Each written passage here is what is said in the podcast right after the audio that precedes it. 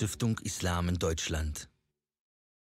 Alhamdulillah, wir haben eine gesegnete Serie gestartet.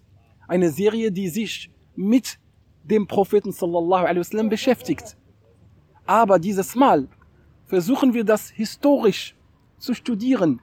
Wie war es vor der Zeit des Propheten sallallahu alaihi wasallam in, dem, in der arabischen Insel? Wie lebten die Menschen? Warum oder wir haben äh, sozusagen als Einführung, das letzte Mal als Einführung gemacht, warum ist das notwendig und wichtig, die Biografie des Propheten zu studieren? Was hat das für Auswirkungen auf unseren Islamverständnis? Was haben wir davon, wenn wir wissen, welche Begebenheiten, welche Offenbarungsanlässe waren? Was haben wir davon für unser Verständnis, aber auch für, uns, für das Praktizieren des Islam? Und wo mischen sich die Sitten und die kulturellen Begebenheiten mit den heiligen Texten und mit den religiösen Sachen. Ohne die Sira, ohne die Biografie des Propheten zu studieren, sind wir irgendwie, also ist es genebelt in unserer Sicht. Und wir schaffen Klarheit dadurch und wir werden sehen. Ich meine, das ist ein indirekter Prozess, das geschieht in unserem Unterbewusstsein. Jedes Mal, wo du etwas erfährst und du liest den Text des Korans oder des Sunnah, Du liest das anders. Du schaust daraus, darauf ganz anders, als wenn es nur ein bloßer Text, der, der vor dir steht und du sollst dann ablesen, wie Hamid Abdel Samad es liest oder wie die sogenannten Islamkritiker das lesen. Ja, und das wollen wir natürlich nicht. Wir haben das letzte Mal äh, über die Notwendigkeit gesprochen, warum wir die Sira studieren, aber auch wir haben über die Methoden äh, gesprochen von den muslimischen Historikern. Wie haben sie diese historischen äh, äh, äh, Ereignisse festgehalten? Über die Kanonisierung der ersten Bücher in der Sira. Und zwar schon in dem ersten Jahrhundert, also nach der Hijra. Und wir haben natürlich einen Vergleich zwischen den Methoden der muslimischen Historikern und den Methoden der westlichen Historikern und Orientalisten äh, dargelegt. Damit haben wir dann festgestellt, und klar gesehen, dass die Methoden der muslimischen Historiker am effektivsten und am sichersten sind. Stichwort Mustalah al-Hadith, wie der Hadith uns erreicht, uns erreicht hat, also die Überlieferung des Propheten, wie hat uns das erreicht und dass wir eine Besonderheit haben. Unter allen Nationen dieser Welt, die Muslime haben die Besonderheit, dass ihre Texte nicht nur in Schriftform übertragen wurden, sondern in festen Überlieferungsketten, die bis heute in Millionenfachen existieren. Als Beispiel dafür ist dieser schwache Diener, der zwischen euch hier sitzt. Und ich besitze, Alhamdulillah, die Überlieferungskette bis zum Propheten sallallahu alaihi wasallam von jetzt. Von meinem Sheikh über seinen Sheikh, über seinen Sheikh. Und alle waren bekannt in deren Geschichte und kann Überlieferungen von heute und ich stelle dann die Verbindung her von 1400 Jahren. Darüber können die Muslime heute stolz sein. Und das hier in Millionenfachen. In keinem islamischen Land findest du nicht durchgehenden Überlieferungsketten. Dazu kommen die Kanonisierung der, der Sunna-Bücher und der Sira-Bücher, die auch von Generation zu Generationen weitergegeben wurden. So, heute aber möchten wir weiter in der Einführung bleiben. Weil wir werden so lange in der Einführung bleiben, bis, bis wir die Geburt des Propheten erreichen. Da werden wir dann über ihn sprechen. Aber heute wollen wir über die arabische Insel sprechen. Warum hat Gott für die letzte Botschaft der Menschen diese arabische Insel gewählt? Ich sage diese arabische Insel, wir werden auch erfahren, die, wenn wir die Zivilisation mit Wissenschaft und mit Philosophie und so, die ausgeschlossen war von der ganzen Zivilisation. In, die, in der arabischen Insel wo das Wetter schon vieles über die Geografie sagt. Am heißesten, es gibt keinen heißeren Punkt in der Welt als dort. Ich, ich bin mit dem Flugzeug über den ganzen arabischen Insel. Auch nicht nur Flugzeug, auch am Land. Bis Riyadh, von ganz Shamal bis Riyadh. Und habe gesehen, was das ist. Ja, außer die ein paar Punkte natürlich, wo Oasen oder wo grün ist und wo ja, in bestimmten Gebieten wie Taif oder wie Abha. Und, aber im Großen und Ganzen Es ist ein Sahara-Welt, eine Wüstenwelt. Da herrscht nur Trockenheit. Aber da kommen wir dazu. Was ist das Geheimnis? Dass Gott für die Menschheit die letzte Offenbarung und die letzte Botschaft des Himmels dort eingepflanzt wird und dort wächst und von dort ausstrahlt in der ganzen Welt. Was ist das? Es gibt doch schönere Orte, angenehmere Orte.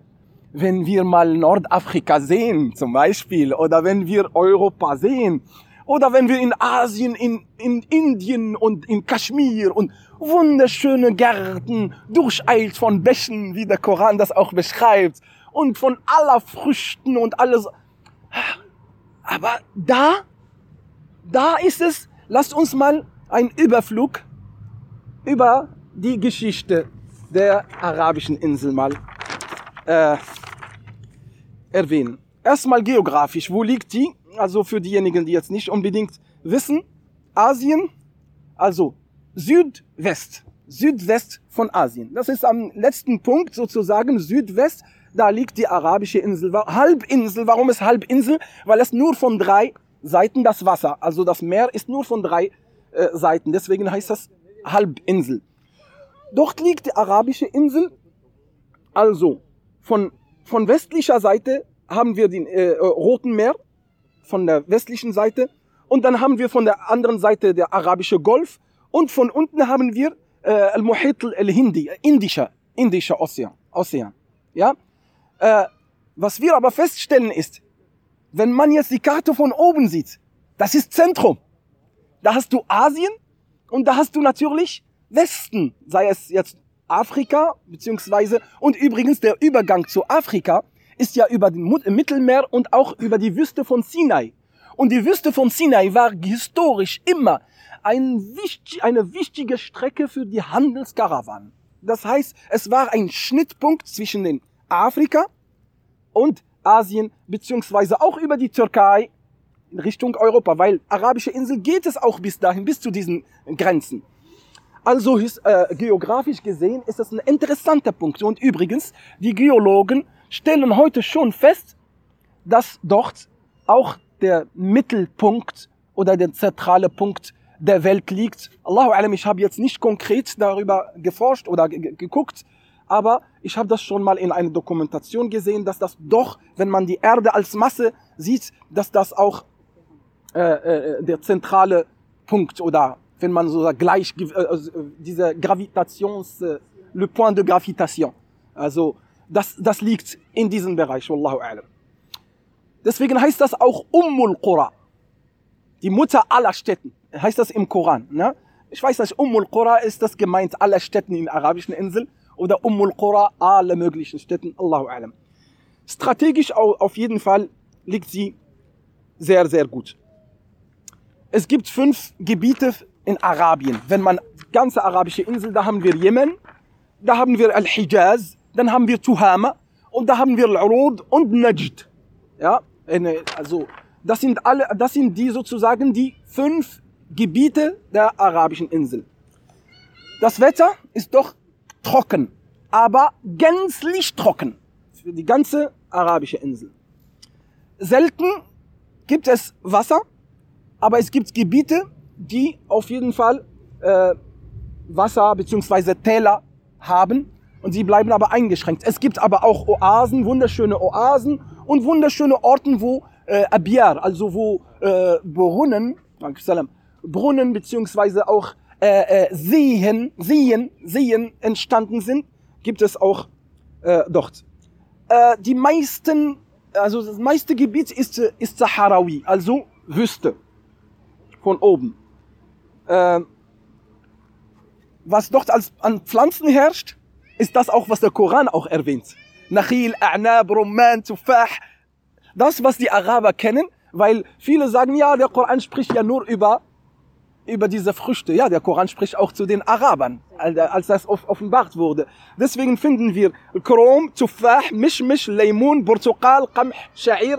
Das sind alles, was im Koran an Früchten und an, an Obst und Gemüse äh, erwähnt wurde, Zaytun und so, und so weiter. Na? Al-Hayawanat, die Tiere, die dort, äh, die dort sozusagen leben und lebten.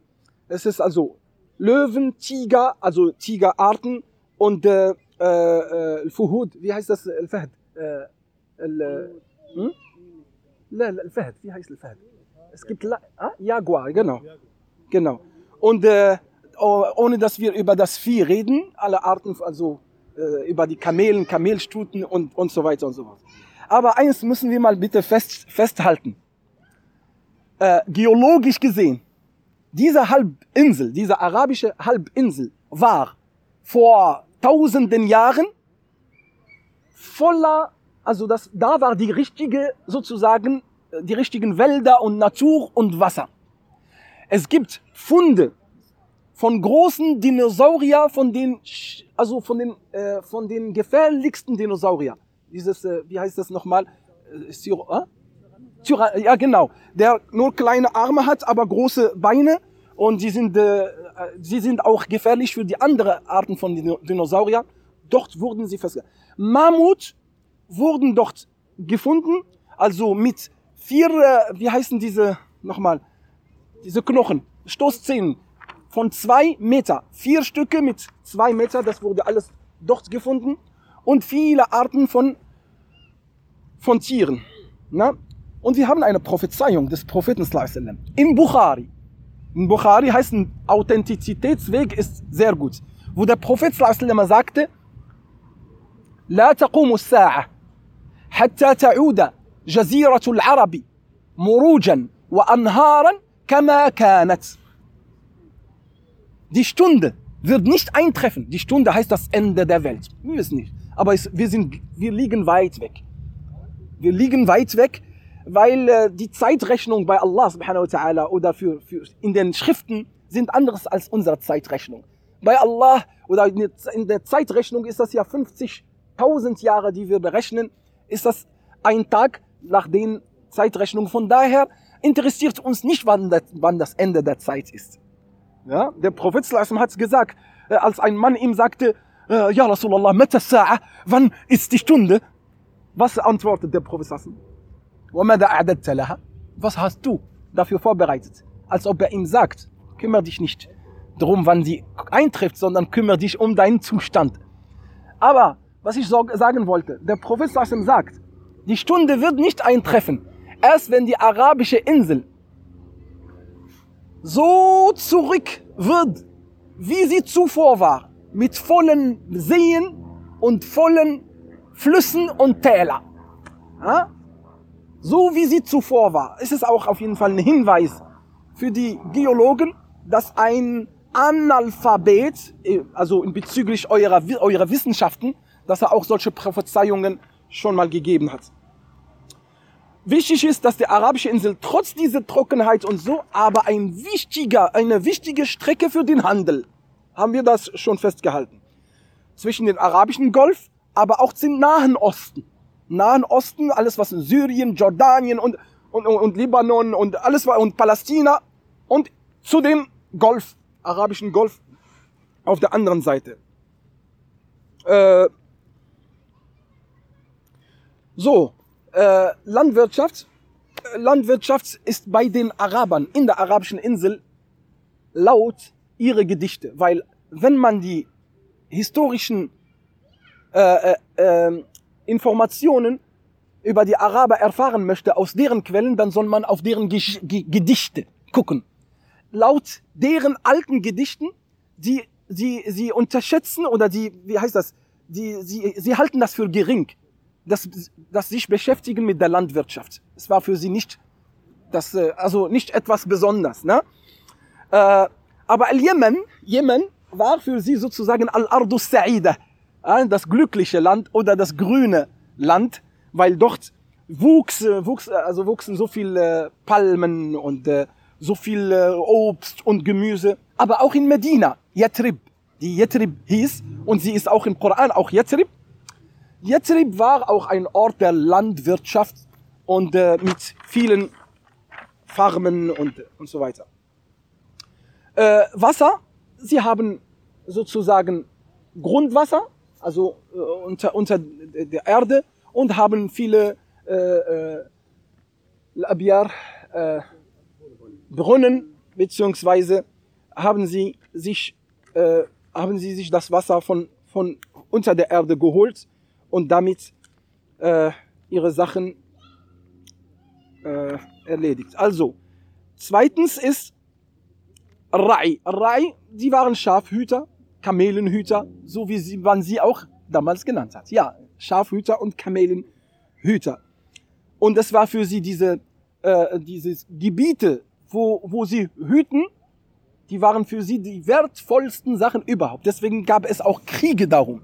Wer von den Stämmen das Besitz, in Besitztum nimmt. Also andere Leute kämpfen um etwas anders, da draußen, da in, äh, in Griechenland und in Rom und weißt du, und dort kämpfen sie nur um die grüne, grünen Fläche. Äh, ein bisschen Industrie, also Handwerk, äh, hatten sie in Jemen alles was mit äh, Nasij, also Stoffherstellung, äh, Schwerte, äh, äh, also äh, alles was zu Schutz, äh, Ausstattung und insbesondere die Bara, also die Gerberei, die waren Profi bei der Gerberei. Äh, es gibt sehr viele äh, Funde diesbezüglich, äh, die auch das auch bestätigen. Auch in dem Schmuck waren sie äh, gut, nämlich in, insbesondere in Khalachil, Khilchal, das sind alles, was äh, die Frau als Schmuck in den Füßen, also in den, Be äh, Füßen nimmt. Äh, das war bekannt. Im Koran gibt es auch einen Hinweis darauf, hat la yubdina, sie hat sie hin, also und äh, alles was mit Gold zu tun hat. Die Religionen, die in der arabischen In- Insel anwesend waren. Also die Juden, als sie damals von äh, Palästina oh, äh, vertrieben wurden und von anderen Gebieten in Scham, haben sie, sind sie in großen Mengen in der arabischen Insel ausgewandert. Und übrigens, wir werden das später feststellen, wenn wir in der Sira reinkommen. Die Juden haben diese Orte nach deren Schriften, nach deren Schriften gewählt. Mit Wissen haben sie es gewählt. Weil sie wissen, wo der letzte aller Propheten aus Paran, aus den Bergen Paran, so steht es auch in der Tora, aus den Bergen Parans und Paran, de Paran, sind um Mekka. Da, wo das Wasser des Lebens raussprudelt, nämlich das Wasser von Zamzam. Und da, wo der Berg, guckt mal, wie es steht in dem Alten Testament, da, wo der Berg in Klammern, also soll der Name heißen, der Herr weiß. Der Berg soll das so heißen, der Herr weiß. Arafah. Also Namen darf man nicht übersetzen. Lass Arafah, so wie es ist. Lass Arafah, so wie es ist. Und da, wo das Haus Gottes liegt, viereckig, die wird gekleidet wie ein Braut. Übrigens, das ist ein Teil extra in der Sira. Bevor wir in die Sira reinkommen, wir schauen auf deren Schriften. Wie sie auf diesen Prophet am Ende, der, der letzte aller Propheten warteten und all die Anzeichen für ihn. Die Kaaba wurde ganz genau beschrieben, viereckig, wird gekleidet wie ein Braut. Und man gibt das Beste aus deren Geld für, diese, für diesen Ort. Dort sind die Könige, wie die, wie, die, wie die Schwachen und Armen. Sie ziehen sich gleich an. Deren Männer, und dann sagen sie, und sie machen nicht von Natur des Menschen, nämlich dieses Urinieren und so an diesem Ort. Und dass, das, dass der Ort heilig ist. Und da ist, da ist das Wasser, äh, also das äh, äh, Wasser Gottes oder wie sie das genannt haben, wo auch Hajar mit ihrem Sohn dort war. Hajar wird auch da in, in, in diesem Zusammenhang erwähnt. Und viele andere Sachen. Und dann sagen sie, sie kommen von allen Orten zu diesem Haus. Von allen, von Shamal und Janub, und Sharq und Gharb. Alle gehen dahin. Ja. Und es gibt andere Beschreibungen, aber ich bringe das dann mit, deren, mit den äh, Stellen aus dem Alten Testament. Also die Juden, als sie ausgewandert sind, haben doch, äh, die wussten genau, wo sie installieren, wo sie sich installieren. Und deswegen hatten wir die berühmtesten Stämme Arabiens, nämlich Banu Quraida, Banu Qaynuqa, Banu Nadir äh, und äh, wie heißen sie nochmal? Banu Tha'laba. Genau. Die waren in Yatrib und übrigens 50 Prozent der Einwohner Medinas waren Juden. Nur damit ihr wisst. Also von der Menge her. Die waren richtig in großen Mengen. Äh, die, das, das Christentum war die zweite, auch eine äh, Religion, die auch in der arabischen Insel war. Und die berühmtesten Gebiete für, für die Christen, die kamen aus, äh, nämlich aus Irak und aus den Scham. Äh, es war in, äh, in äh, wie heißt das nochmal, Najran und Hira. Najran und Hira. Aber die meist vertretene Religion in der arabischen Insel war Götzendienst. Also, es waren sozusagen Polytheisten, die einfach Steine bzw. Figuren von Heiligen, die sie auch für heilig genannt haben, und sie haben sie zu Göttern genommen. Und sie symbolieren auch Sachen. Zum Beispiel Al-Qamar, also der Mond, das sind drei Sachen. Al-Qamar, der Mond, die Sonne und Al-Zuhra, äh, äh, wie heißt das, Venus. Ja? Für den Mond haben sie das Symbol der Schlange. Und für die Sonne haben sie äh, Allat, was im Koran, Lat wal-Uzza wa manat al-thalithata al-ukhra. Als Götze für die Sonne. Was Zuhra, Zuhra, also Venus, war Al-Uzza. Die wurden verehrt. Davor waren natürlich Reste beziehungsweise Götzen, die verehrt wurden von, der, von den alten Zeiten, von Arab al-Ba'ida. Übrigens, es gibt Arab al-Ba'ida, die arabischen Stämme, die nicht mehr existierten. Arab al-Ba'ida von Thamud, Ad, die im Koran erwähnt wurden, das sind Arab al-Ba'ida. Und dann gibt es Arab al-Ariba. Arab al-Ariba, deren Geschichte wir auch äh, gut kennen. Äh, also da herrschte Götzendienst in den ganzen arabischen Inseln und äh, sozusagen sie haben daran geglaubt, dass sie Fähigkeiten haben oder dass Gott sozusagen durch diese Götter äh, Menschen erscheint. Also wie viele an, eigentlich andere Ideologien, ob das in einem Götzen äh, erscheint oder in einer in eine Person erscheint namens Baha'u'llah oder in Jesus erscheint, solche Sachen gab es immer. Solche Sachen gab es immer. Und dann gab es der Rest von Al-Hanafiya. Al-Hanifiya ist die abrahamitische Religion, die Götzendienst verabscheut und ablehnt und die einem einzigen Gott dienen. Aber die waren sehr, sehr selten. Das findet man nur in bestimmten, also in Orten, die von einem Mönch, der irgendwo verlassen ist oder gelassen ist oder, äh, oder ähnliches. Aber es war nicht sozusagen die vertretene äh, Religion. Kulturell. Und jetzt kommen wir zu der Sache, wo, wo wir ungefähr wissen würden, warum Allah subhanahu wa ta'ala diesen Ort als Ort der, der Botschaft. Als erstes, die Araber haben ihre Besonderheiten gehabt. Wie alle Nationen der Welt, jede Nation hat ihre Besonderheiten. Wenn man über die Griechen spricht, da ist eine Geschichte der Philosophen, die von Generationen zu Generationen laufen. Wenn man aber zu den Arabern kommt, sie waren was? Leute der Sprache, der Zunge. Al-Arab heißt, wenn man sagt A'rab al-A'jami, der Nicht-Araber, A'raba, Verb A'raba, heißt, oh, der hat klar gesprochen. A'raba, yu'ribu, i'raban, heißt klar und deutlich sprechen.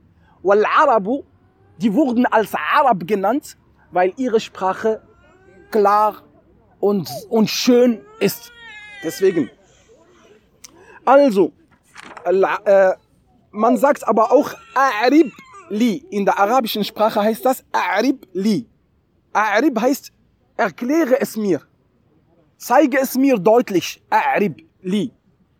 Und äh, das Wort oder, oder der Begriff Arab ist schon vor Christus 865 Jahre vor Christus als also bei den Kaldaniten, also äh, äh, in Irak, bei den Aschuriten, bei dem König Shalamansar der Dritte wurden schon in, also in dem Palast feste Funde, wo Schriften und da stand Al-Arab, Arab.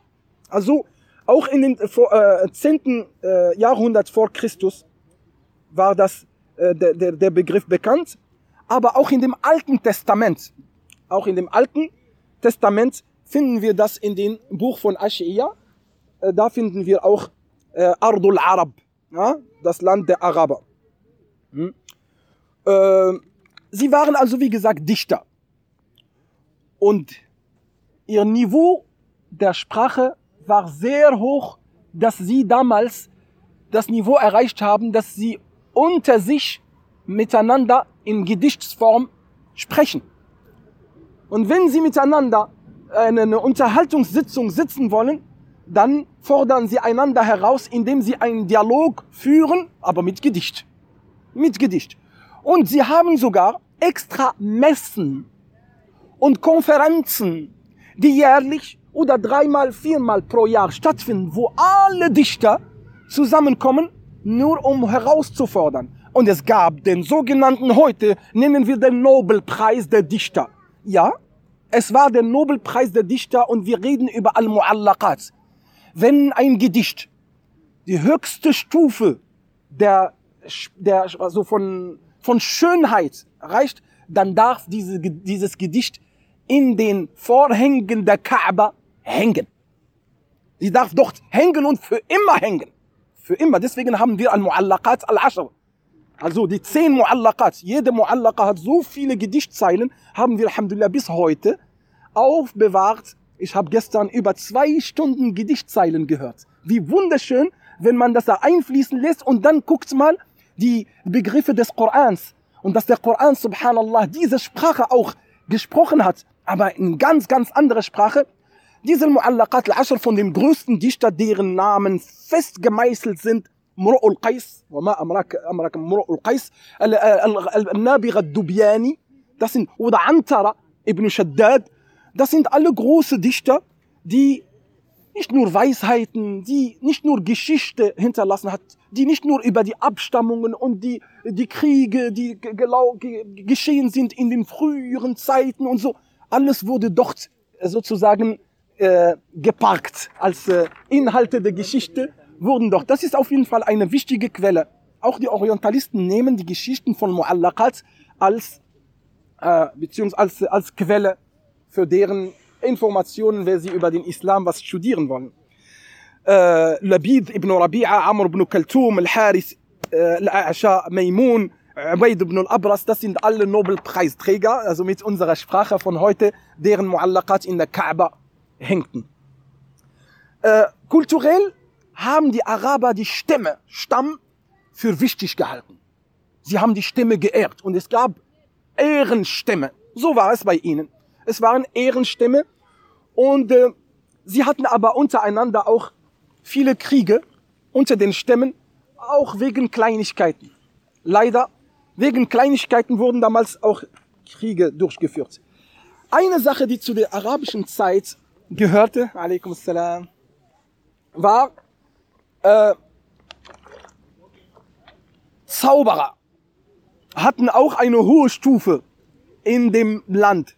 Und Al-Munajjimun, alle die mit Sternen, die Sterne, äh, also diese Astrologen oder wie, wie, wie sie sich mit Sternen beschäftigen. Aber auch Al-Jinn, also die Geister.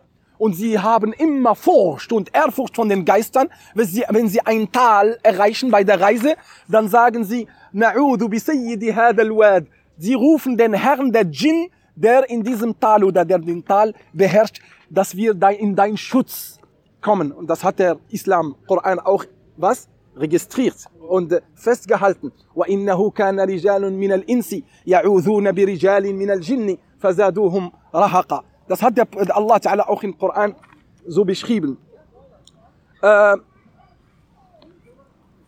die Sprachen, die herrschten, übrigens, Al-Arabiya als Sprache hatte auch viele Lahajat, viele Arten von der Sprache, viele Dialekten.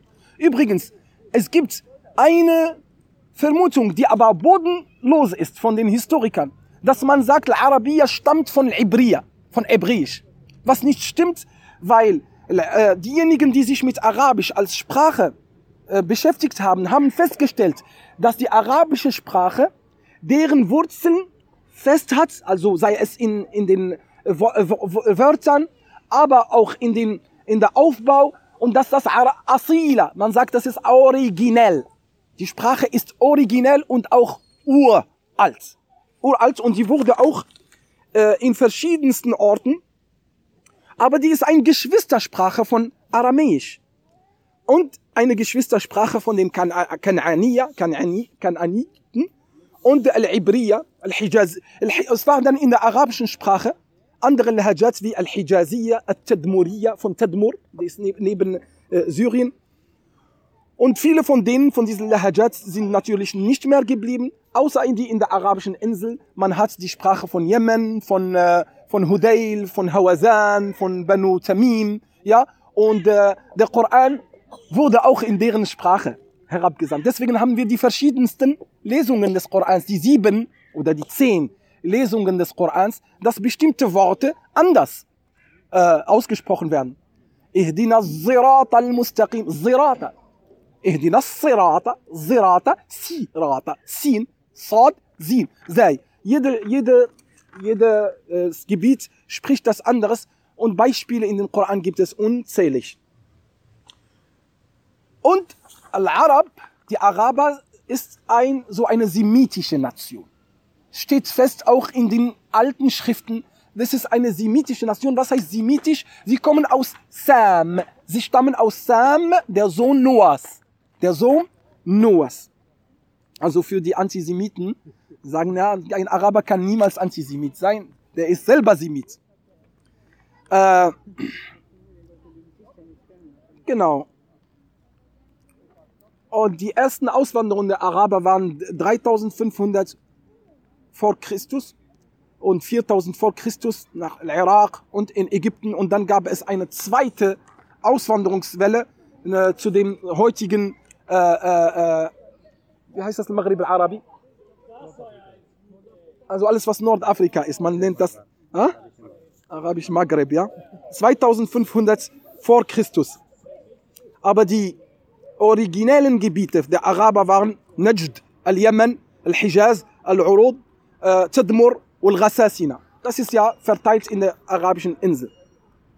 Später haben sich die Araber mit den Akkaditen von Irak, von Su, das sind Su, Sumerien, Sumeriten, sie haben sich mit ihnen gemischt und dann deren Kinder kamen und, äh, und dort entstand die Babylon beziehungsweise die Zivilisation von Babel. Ja?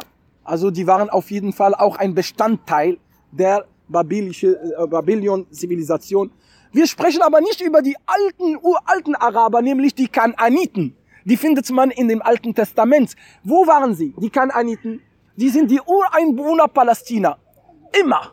Also wir reden nicht, nicht über Juden, wo sie 250 Jahre lang dort in Palästina waren und dann sind sie dann vertrieben. Nein, vor den Juden und vor den waren die Kananiten als Ur-Ureinwohner Arabien, also von Palästina. Ja, also man, man, man zählt 1900 oder 1800 Jahre vor Christus äh, und danach natürlich kam der Islam und dann äh, 1400 Jahre äh, unter, unter den Muslimen. Und dann gibt es Al-Qahtaniyun, Al-Qahtaniyun von Banu Qahtan, Ya'rub ibn Qahtan, einer der, deren Führer. Samiyun, Adnaniyun, man sagt Sami Adnani. Adnaniyun. Ismael hatte zwölf Kinder, laut auch Alten Testament. Diese zwölf Kinder waren in der arabischen Insel. Aus den zwölf Kindern gab es vier arabische Stämme. Und das nennt man Al-Arab al-Musta'araba.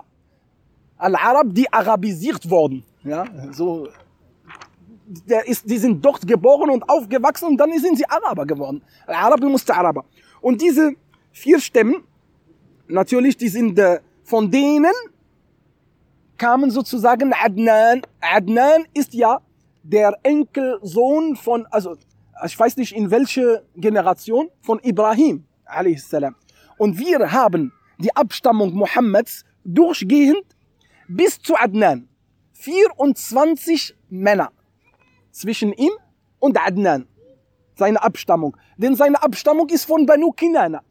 Und Banu Kinana von Banu Hashim, Banu Hashim, Quraysh. Und das sind Abstammungen, die durch die Gedichte fest, also registriert worden und sie gehen zu Adnan. Von daher wissen wir wohl, dass Rasulullah wasallam ein Sohn, ein Enkelsohn im 24. Generation von Adnan, der ja auch von Ibrahim a.s. auch der Enkelsohn ist, also von Ismail beziehungsweise von Ibrahim a.s. Okay. Äh, ja, jetzt kommen, kommen wir mal zu den Arabern als Mentalität und als Charakter. Wie waren sie? Nein, guck jetzt nicht auf die Uhr. nee, nee, nee, nee. Jetzt kommen wir zu der Sache. Also, vielleicht das ist ja der Schlüsselwort, das Schlüsselwort, warum überhaupt diese arabische Insel so interessant ist. Es gibt feste Charaktereigenschaften unter den Arabern, die waren, die sind damit nicht nur bekleidet, sondern sie, sind, sie liegen im Blut, in deren Blut. Eins davon, natürlich, oder die ersten davon, Al-Karam, die Freizügigkeit. Die Freizügigkeit und die Freigebigkeit, insbesondere bei den, für den Gästen, keiner kann sie toppen. Und das ist alles in den Gedichten von damals, aber auch von später fest verankert. Sie sagen, dass der Araber sogar so übertreibt. Der Islam kam sie nur, um zu bremsen in verschiedenen Sachen. Der übertreibt, der Gast kommt zu ihm und er findet nichts, was er ihm anbietet, außer seine, sein Pferd oder seine Kamelstute und er schlachtet sein Pferd und seine Kamelstute für, für den Gast bis zu diesem Niveau. Und er lässt seine Familie hungern, damit der Gast isst. Das war vor dem Islam. Der Islam kam das, um zu runterzuschrauben. Hallo, nee, nee, nee. Das ist zu viel. Bel, Al-Arabi. Er isst und er gibt. Und sie sorgen dafür, dass die wilden Tiere auch essen. Und deswegen gaben sie auch den wilden Tieren äh, äh, äh Essen. Hatim al-Ta'i, ach, seine Geschichten, damit singen die Reisenden in den Karawanen über Hatim al-Ta'i. Lass uns mal ein paar Sachen darüber mal. Ja. Erstmal, wisst ihr, dass die Araber die Hunde sehr lieben? Sie lieben, wir reden nicht über jetzt, ach, vieles wurde im Namen der Religion leider. Al-Kalb, Al-Kalb ist etwas Wunderschönes. Man nennt seinen Sohn Kalb. Natürlich. Banu Kuleib, Banu Kilab, ein Stamm, ein Dorf, heißt Hunde. Banu Kalib, die Kinder, äh, die Kinder Kalib, Kinder Kuleib, Kinder von Kilab, Kinder von Kalb. Und Kalbi, wir sagen der Gelehrte Al-Kalbi. Warum lieben sie die Hunde? Wisst ihr warum? Weil die Hunde sie bedienen in, den Heil in der heiligsten Sache, die sie besitzen. Und zwar, wenn Neulinge, Fremdlinge dem Dorf erreichen, wer sagt Bescheid zuerst? Die Hunde, durch Bellen. Und deswegen freuen sie sich über dieses Bellen, weil es Fremde kommen und dann müssen sie sie sozusagen empfangen. Und nicht nur äh, Al-Gharib, der Fremdling, der arabische Fremdling, der außerhalb ist, damit er überhaupt weiß, ob, ob jemand ihn aufnimmt, er beginnt zu bellen, er selber.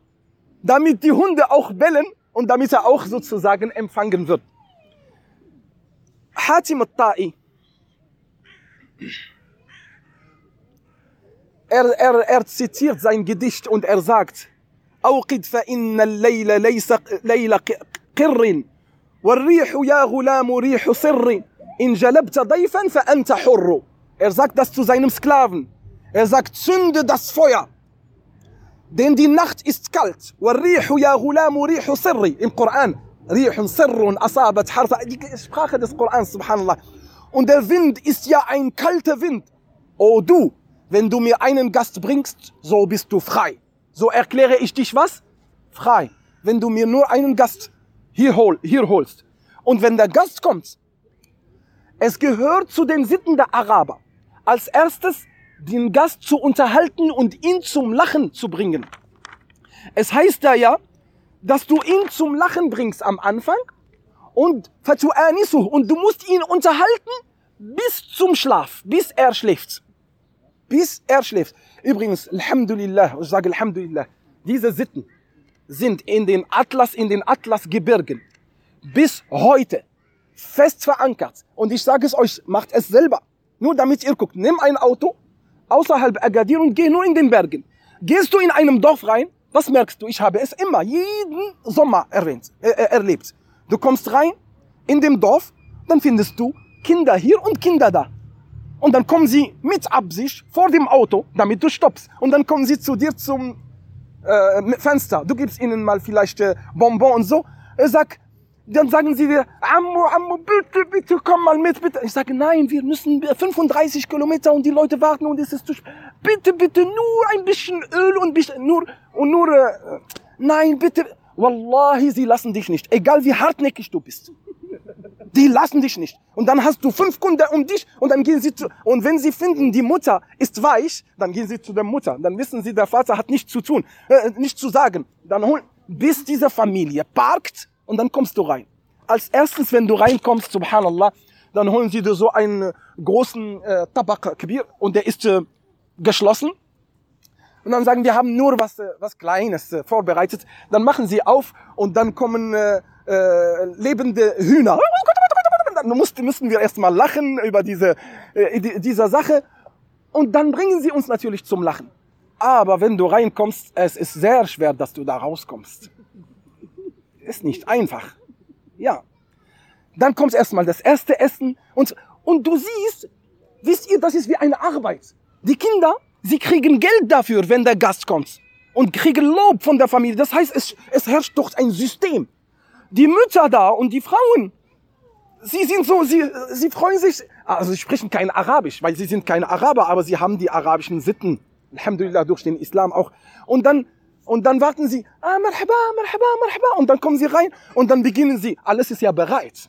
Weil sie wissen die Zeit, wo die Autos kommen und alles bereit. Und dann isst du und trinkst. Und du isst von dem, was sie da haben. Sie haben Arganöl, Olivenöl, Brot, selber gebacken. Und dann bringen sie dir ein paar Gebäck und so weiter. Und dann denkst du, oh, Barakallah fikum, Dankeschön, jetzt müssen wir weitermachen. Nein, nein, wo geht's und so. Tajin wird schon gekocht. Und weißt du, wenn du zu den Weichen gehörst, Wallahi, du verlässt dieses, dieses Dorf nicht nach drei Tagen. Aber wenn du so hartnäckig und sagst, zack, dann kannst du mal am Abend irgendwie mal deine Reise fortsetzen. Diese Sachen, die waren bei den Arabern ein irgendetwas, also in ihrer Persönlichkeit. Hatim Ta'i, drei Tage äh, mindestens natürlich. Firashi, er sagt, Firashi, Firashu Daifi, wal Beitu Beituhu, ولم يلهني عنه غز غزال مقنع زوجته غزال مقنع أحادثه فإن الحديث من القرى وتعلم نفسي أنه سوف يهجع Hier Hatim Ta'i, er beschreibt, wie er den Gast behandelt. Er sagt, mein Al-Firash, mein Bett ist das Bett meines Gastes und mein Haus ist sein Haus. Und die Gazelle, die Katzelle, er, er beschreibt seine Frau, die umgehüllte Gazelle, die da wartet, die lenkt mich nicht von ihm ab. Das heißt, sie nicht mal seine Frau. Nicht mal seine Frau, seine schöne Frau holt ihn ins Bett, sondern sein Gast. Wenn der Gast ist, er sagt, nicht mal die um, umhüllte Katzelle kann mich von meinem Gast lenken. Er sagt, ich unterhalte mich mit ihm, denn die Unterhaltung mit ihm gehört zu den Qira. Und Qira ist eine Eigenschaft, wie du die Güte zu den Gast zeigst. Er sagt, und ich weiß wohl, dass er durch meine Unterhaltung irgendwann mal schläft. Und dann hat er seine Aufgabe und dann geht er froh und glücklich. Idhaku qabla al-ta'am habe ich gesagt. Amro ibn al-Ahtam, auch einer der großen, äh, gütigen, er sagt, وَضَاحَكْتُهُ مِنْ قَبْلِ عِرْفَانِ اسْمَهُ لِيَأْنَسَ إِنِّي لِلْكَسِيرِ رَفِيقُ Er sagt, bevor ich mit ihm, ihm was zu essen gebe, muss ich ihm erstmal zum Lachen bringen. Denn für mich das Höchste, was es gibt, einen Fremdling mal äh, schöne Gefühle ins Herz reinzubringen. Hassan ibn Sahl, man sagte ihm, La khayra fil israf. Guckt mal, die arabische Sprache. La khayra, nichts Gutes. In Israf, in Verschwendung, weil er immer gibt. La khayra fil israf. Dann hat er gesagt, nein, nein, nein. Er sagt, la israfa fil khayr. Es gibt keine Verschwendung, wenn es um Khayr geht. Er hat das gedreht. Es gibt nichts Gutes in der Verschwendung. Er sagt, nein, es gibt in der Verschwendung, äh, also, la israf, es gibt keine Verschwendung, wenn es um Khayr geht. Das heißt, egal was ich gebe, was dem Gast, ist es niemals Verschwendung. Und das hat Abraham gezeigt. صح ولا لا im Koran fest آه، آه، آه، هل أتاك حديث ضيف إبراهيم المكرمين إذ دخلوا عليه فقالوا سلاما قال سلام فما لبث أن جاء بعجل حنيد subhanallah. Da kommen ein paar Gäste zu Abraham und sie sagen ihm Salam. Er sagt Salam. Der, Allah sagt im Koran, Fama labitha. Der hat nicht mal sein, sofort ist er verschwunden. Er kam zurück mit einem schon geschlachteten Kalb. Man sagt für zwei, drei Gäste und er hat einen Kalb schon geschlachtet. Also eine der wichtigsten äh, Eigenschaften für die Araber war die Wahrhaftigkeit im Reden. Für sie, derjenige, der einmal, man hat festgestellt, dass er lügt, er ist sofort von den Niedrigsten der Gesellschaft. Die Herren, die Führer, niemals. Ein Führer, dass man über ihn Lüge erfährt. Und das Lügen war das Schlimmste, was ein Araber überhaupt machen kann. Und wir kennen ja die Geschichte von Abu Sufyan ibn Harb. Abu Sufyan war einer der Herren Mekkas und er war in Scham, er war ein großer Händler im Nahen Osten, in Palästina. Und das war das erste Treffen zwischen ihm und Heraklius von den Römern.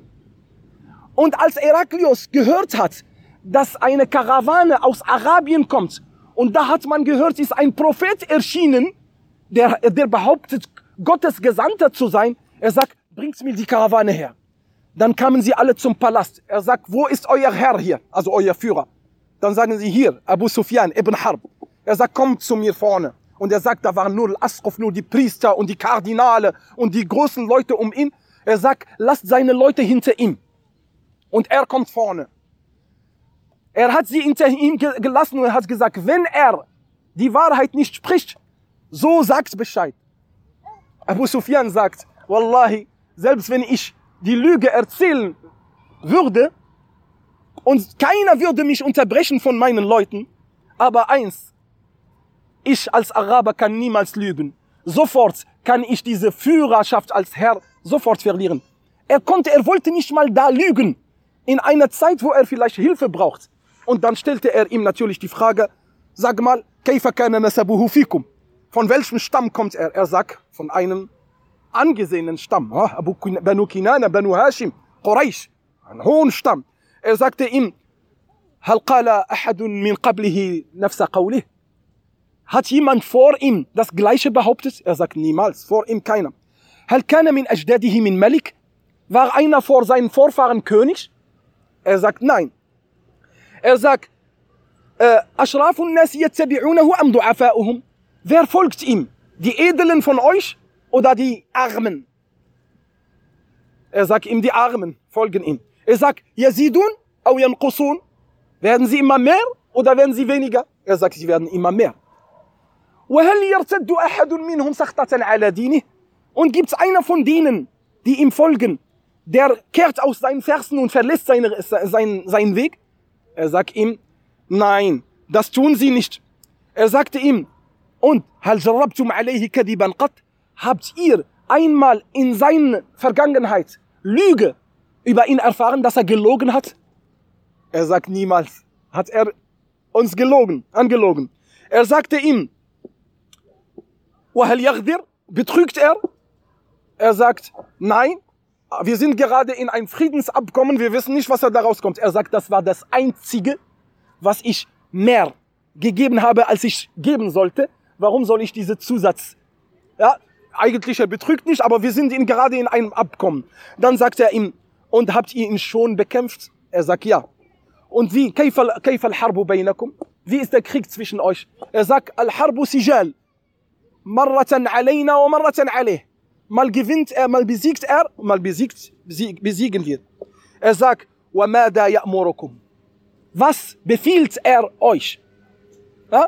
Er sagt ihm, يأمرنا. يقول اعبدوا الله ولا تشركوا به شيئا. Dient Allah, betet Allah an und stellt ihm kein Gott neben der Seite. واتركوا ما يقول آباؤكم verlasst was eure Eltern euch hinterlassen haben ويأمرنا بالصلاة والزكاة والصدق والوفاء وصلة الرحم Er befiehlt uns zu beten, zu spenden wahrhaftig zu sein und die Verwandtschaftsbande zu pflegen und, äh, und, und schamvoll zu sein. Das sind Sachen, die Abu Sufyan selber über Rasulullah erzählt hat. Und so waren sie. Wenn einer gelogen hat, so ist er sofort verbrannt von ihren, äh, also von, von deren Gesellschaft. Auch zu deren Eigenschaften gehört As-Sabr wa Tahammul. Geduldig. Sie waren geduldig und aus, also sie haben eine Ausdauer. Guckt mal. Geduldig, dass sie in der langen Reise nur mit ein paar Datteln und nicht mit Wasser, mit ein paar Tropfen Wasser. Yubillu biha kabidah. Dass das sein Leber erreicht. Ein paar Tropfen Wasser und ein paar Datteln. Und damit verreisen sie. Und sie essen viel. Und sie haben immer gesagt, Al-Bitnatu tudhibul fitna. Und das sagen die Araber bis heute eigentlich. Das war bei ihnen, wenn sie gegessen haben und sie sind fertig. Und dann sagen sie, Al-Bitnatu tudhibul fitna. Das heißt, voller, voller Bauch macht den Kopf dumm. So heißt es, macht den Kopf tudhibul fitna oder die macht die Klugheit oder die Wachheit, Wachsamkeit weg. Und die haben ungerne viel gegessen. Äh, Shaja'a, sie waren sehr mutig. Und sie haben in, den, in deren Gedichten, wenn jemand im Bett stirbt, dann ist das keine gute Stufe.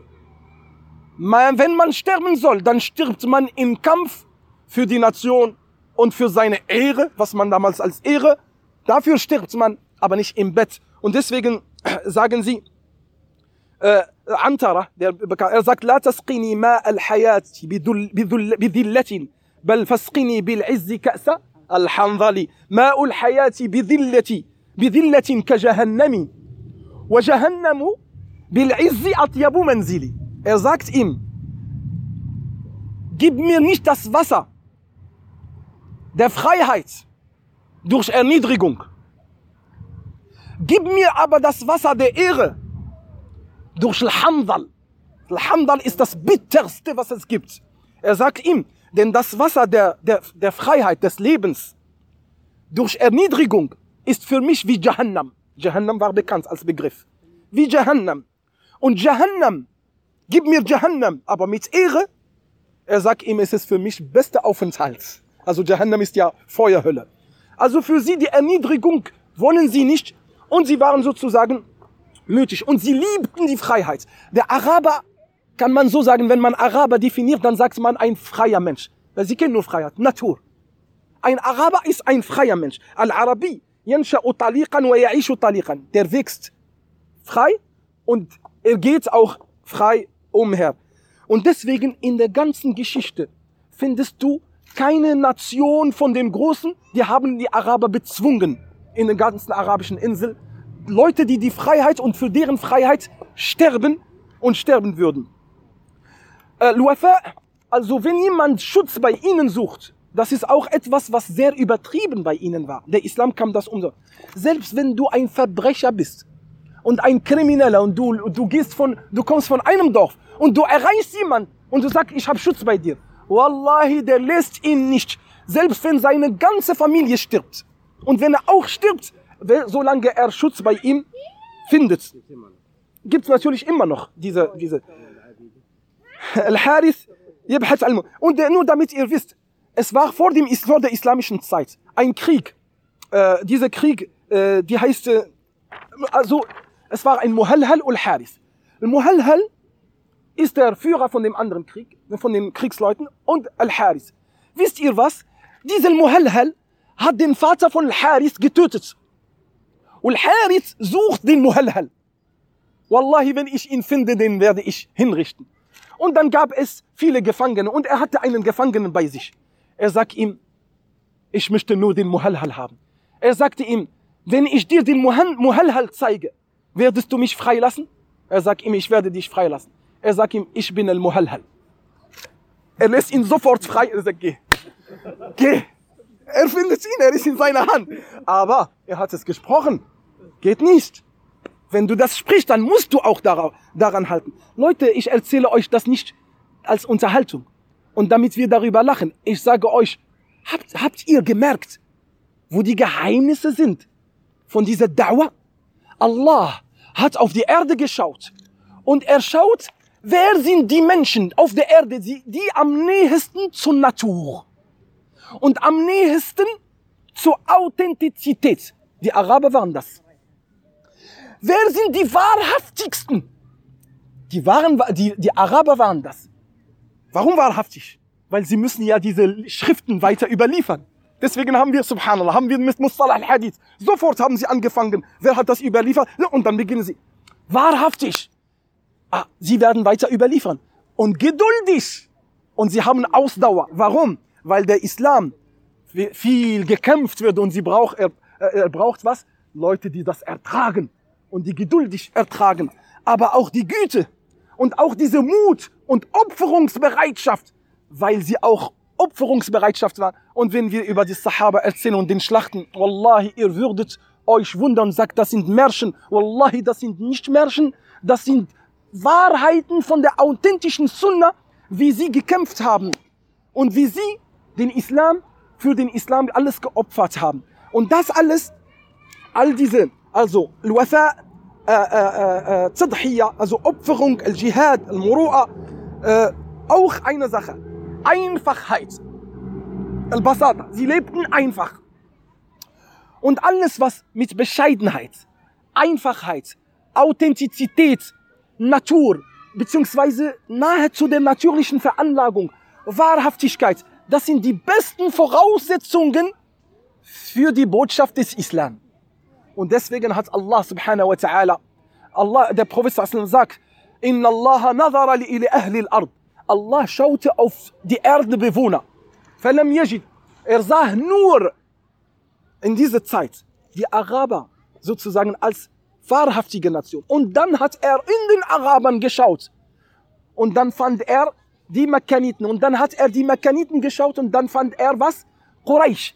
Und in Quraysh fand er Banu Hashim. Und in Banu Hashim fand er Banu Kinana bis Rasulullah wasallam, der ja, er ist ja Muhammad ibn Abdullah ibn Abdul Muttalib äh, äh, äh, ibn Hashim, also Banu Hashim, ibn Hashim.